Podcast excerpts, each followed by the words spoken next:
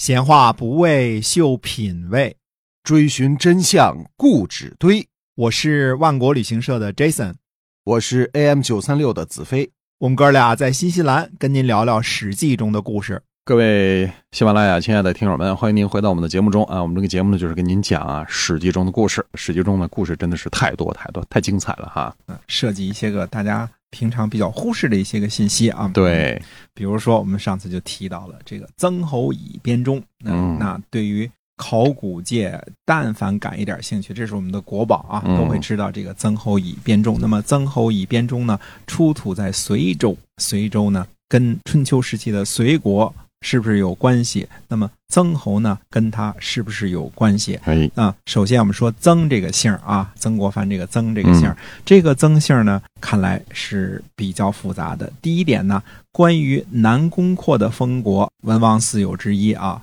叫做曾侯这个事儿呢，等于说我们呢不太清楚，不太清楚这件事情啊。那么应该是有这么一回事儿，但是呢，我们明确知道呢，有件什么事儿呢？就是在周的少康这个时期呢，封的一个曾，这个曾呢，就是一个现在我们说曾国藩这个曾加个耳刀啊，嗯，也是封地啊，哎，这个曾呢，后来封在什么地方呢？迁到山东了。那么这个曾呢，是不是就是跟南宫括这一个曾是一个曾？我们现在也不知道啊。迁到山东的之后呢，我们知道了这个曾国的故城呢，在。今天的山东的临沂市苍山县，我们还都有知道是哪儿的，所以在山东呢是有一个曾姓。后来的这个曾姓的一个来源呢，就是这个曾姓曾国，啊，就带一个耳刀的这个曾姓啊。那么我们说曾侯乙这个曾是怎么回事呢？要说呢，它是这么回事，在随州这个地方呢，曾侯呢应该是汉阳筑基之中的第一个，而且是在。汉阳筑基十四个封国当中呢，最大的一个封国。那您说了，这家为什么不叫曾国，它叫隋国呢？它叫随州呢？后来都叫隋国啊。那么这个事儿呢，其实也简单了，因为隋国在很早的时候就变成了楚国的附庸国了。如果曾国变成了楚国的附庸国之后呢，在周礼的记述当中呢，就不把它当做一个独立国家来记述了，它不是一个独立的诸侯国了，那就以这个地名随州这个地名叫它随国，不叫它曾国。那就是说，你既然已经所谓当了楚国的附庸国的意思，就是说认楚国为保护国。这个意思了，就像说诸国呢认鲁国为保护国，就跟了老大了，哎，跟了老大了，他就不是一个独立的诸侯国了。就是你找他说什么事儿呢，我就找你主子去了，就找楚国说去了，就不跟你随国说什么事儿了。随国呢，实际上他的国祚呢延续的时间还挺长的，虽然是一个附庸国，但是它生存了很长很长的时间。那么曾侯也就不被称为曾国了，那么被称为呢随侯了。哎。那么随侯这个封号呢，实际上是历史上这么写，但它并没有一个在古远的时候正式是怎么一个封号。这个我们推测呢，随国就是古代的曾国。那么曾这个字儿呢，就是我们说曾侯乙这个曾啊，最初的这个字儿呢，来源于什么呢？它是一个陶制的一个蒸汽。实际上就是一个，呃，像这个汽锅鸡的那个锅那个意思啊，是这个陶器形的字儿啊，中间有孔，蒸东西哎，能蒸肉什么之类的，它是从这儿来的。那么这个呢，在湖南、湖北的这个曾姓呢，那就是从姬姓的曾侯这儿传下来的，嗯，所以呢，有曾。还有隋，那么隋呢是随着这个地方下来的。那么这个曾姓呢，在湖南、湖北也有传，所以我们这个曾姓呢，有山东一支，还有湖北、湖南这个地方有一支。嗯哎，这个就说清楚。所谓曾侯乙，就是隋侯乙；隋侯乙就是曾侯乙，实际上是一个人，只不过因为他很早呢就投降了啊，就从华约到了北约，北约到了华约了，所以就不太记录他是曾侯，记录他是隋侯、隋国。那么如果说楚武王。楚文王这些人是不是整天就是遗弃山林、烧荒、开垦田地？显然呢，也不是这么回事儿。因为什么呢？楚国呢，显然呢比较野蛮、比较厉害。那厉害了之后呢，他就想扩充地盘儿。扩充地盘儿呢，他要想在这个汉江流域想兴盛呢，那他首先盯住的就是所谓的汉阳筑基。就是在汉水边上的这个主要的这些个姬姓的这个诸侯，其中呢以隋国为最，他必须得先挑战隋国。所以我们从《左传》的纪年当中就开始看呢，到了公元前七百零六年的时候，也就是说鲁桓公六年的时候呢，就记载呢，楚武王侵犯隋国。侵犯隋国的时候呢，楚武王还派了他的大臣呢魏远去谈判。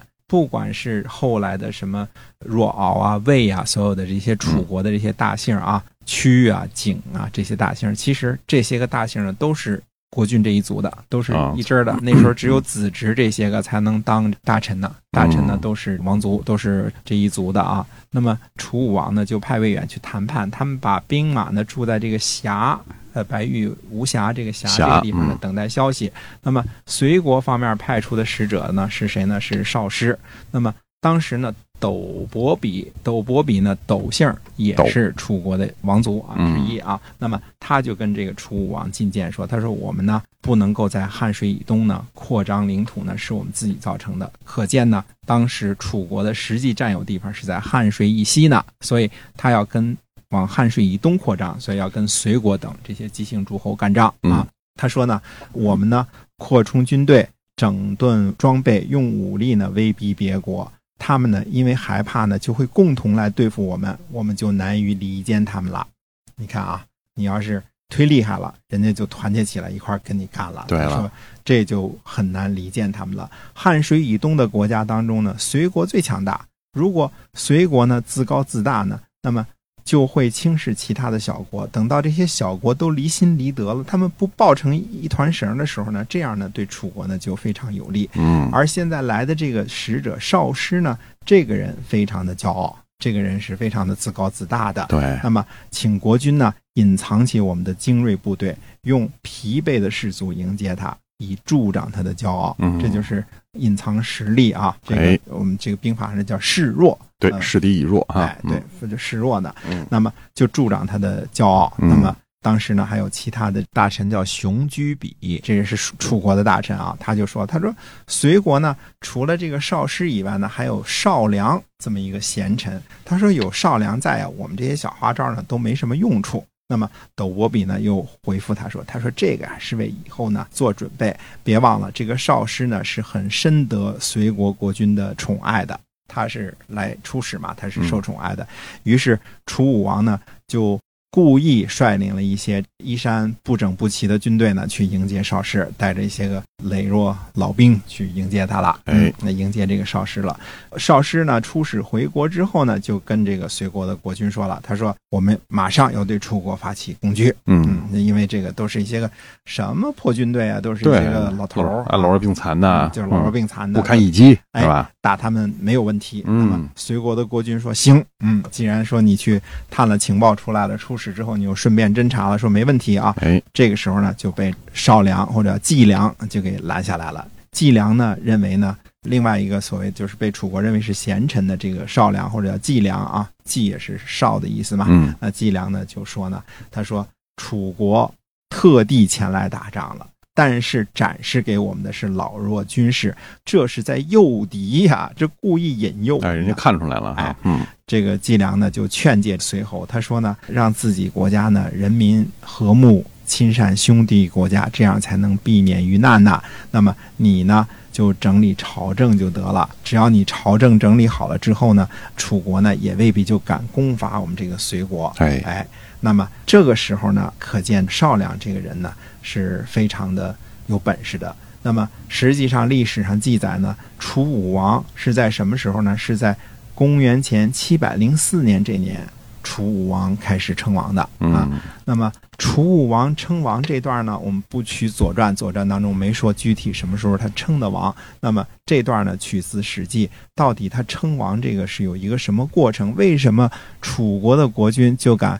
冒天下之大不韪就称王了呢？那谁都不山不容二主啊！天下不能有俩王，焉得二王？哎，有了周王的时候，为什么还会另外有一个王呢？嗯，到底楚武王是怎么开始称王的？那么这段呢，我们下回呢会跳到《史记》当中的记述啊，看看楚武王是怎么想起这个念头要称王的。哎，怎么凭着他的破衣甲称王呢？哎，对，其实就是打仗有本事，哎。楚武王啊，是的。打仗很有本事。哎，那么楚国的故事呢，我们还没有讲完啊，我们这个刚讲了个开头，楚武王，嗯，后边还有楚武王、楚文王、楚成王一系列的故事。嗯，是的，希望呢，这个各位听友们继续的关注我们的节目啊，哎，我们会给您带来更多的故事。好，我们把这几个大国呢一块儿捋一捋，到底嗯他们从头开始是怎么样开始兴盛起来的。对了，那么中间这个关系呢，大家对这个脉络呢就清晰了很多了。没错，哎，到底谁是谁，怎么回事儿？嗯，我们今天啊《史记》中的故事呢，先跟大家聊到这儿了。是由我们